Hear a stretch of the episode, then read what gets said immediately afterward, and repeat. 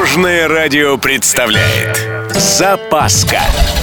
Программа об автомобилях, водителях и пешеходах.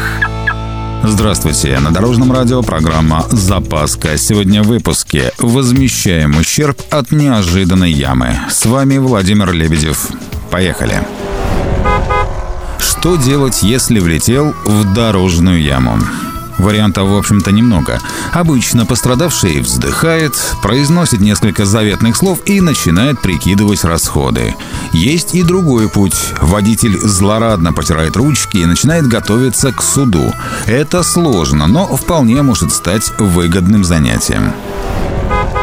В общем случае так. Если машина попала в яму, а эксплуатационная служба не проинформировала предупреждающим знаком водителя, следует вызвать дорожно-патрульную службу.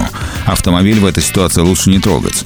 Обязательно найдите очевидцев происшествия. Фиксируем на фотоаппарат место аварии и все, что наблюдается вокруг, включая саму яму. Да, после оформления сгоняйте в поликлинику, мало ли что. Любой ушиб или царапина играет в нашу пользу. Идем дальше.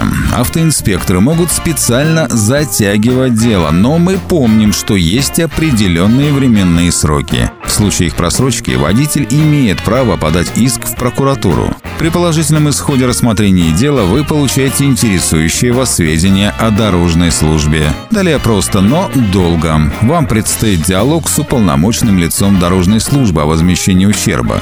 Переговоры могут закончиться договоренностью о добровольной выплате или через суд. На этом у меня все. С вами был Владимир Лебедев и программа «Запаска» на Дорожном радио. Любой из выпусков вы можете послушать на нашем сайте или подписавшись на официальный подкаст. Дорожное радио. Вместе в пути. «Запаска». Практически полезная, теоретически грамотная, приятная во всех отношениях. Программа об автомобилях, водителях и пешеходах. По будням в 11:30, 22:00 и 2:30. Только на Дорожном радио. Дорожное радио.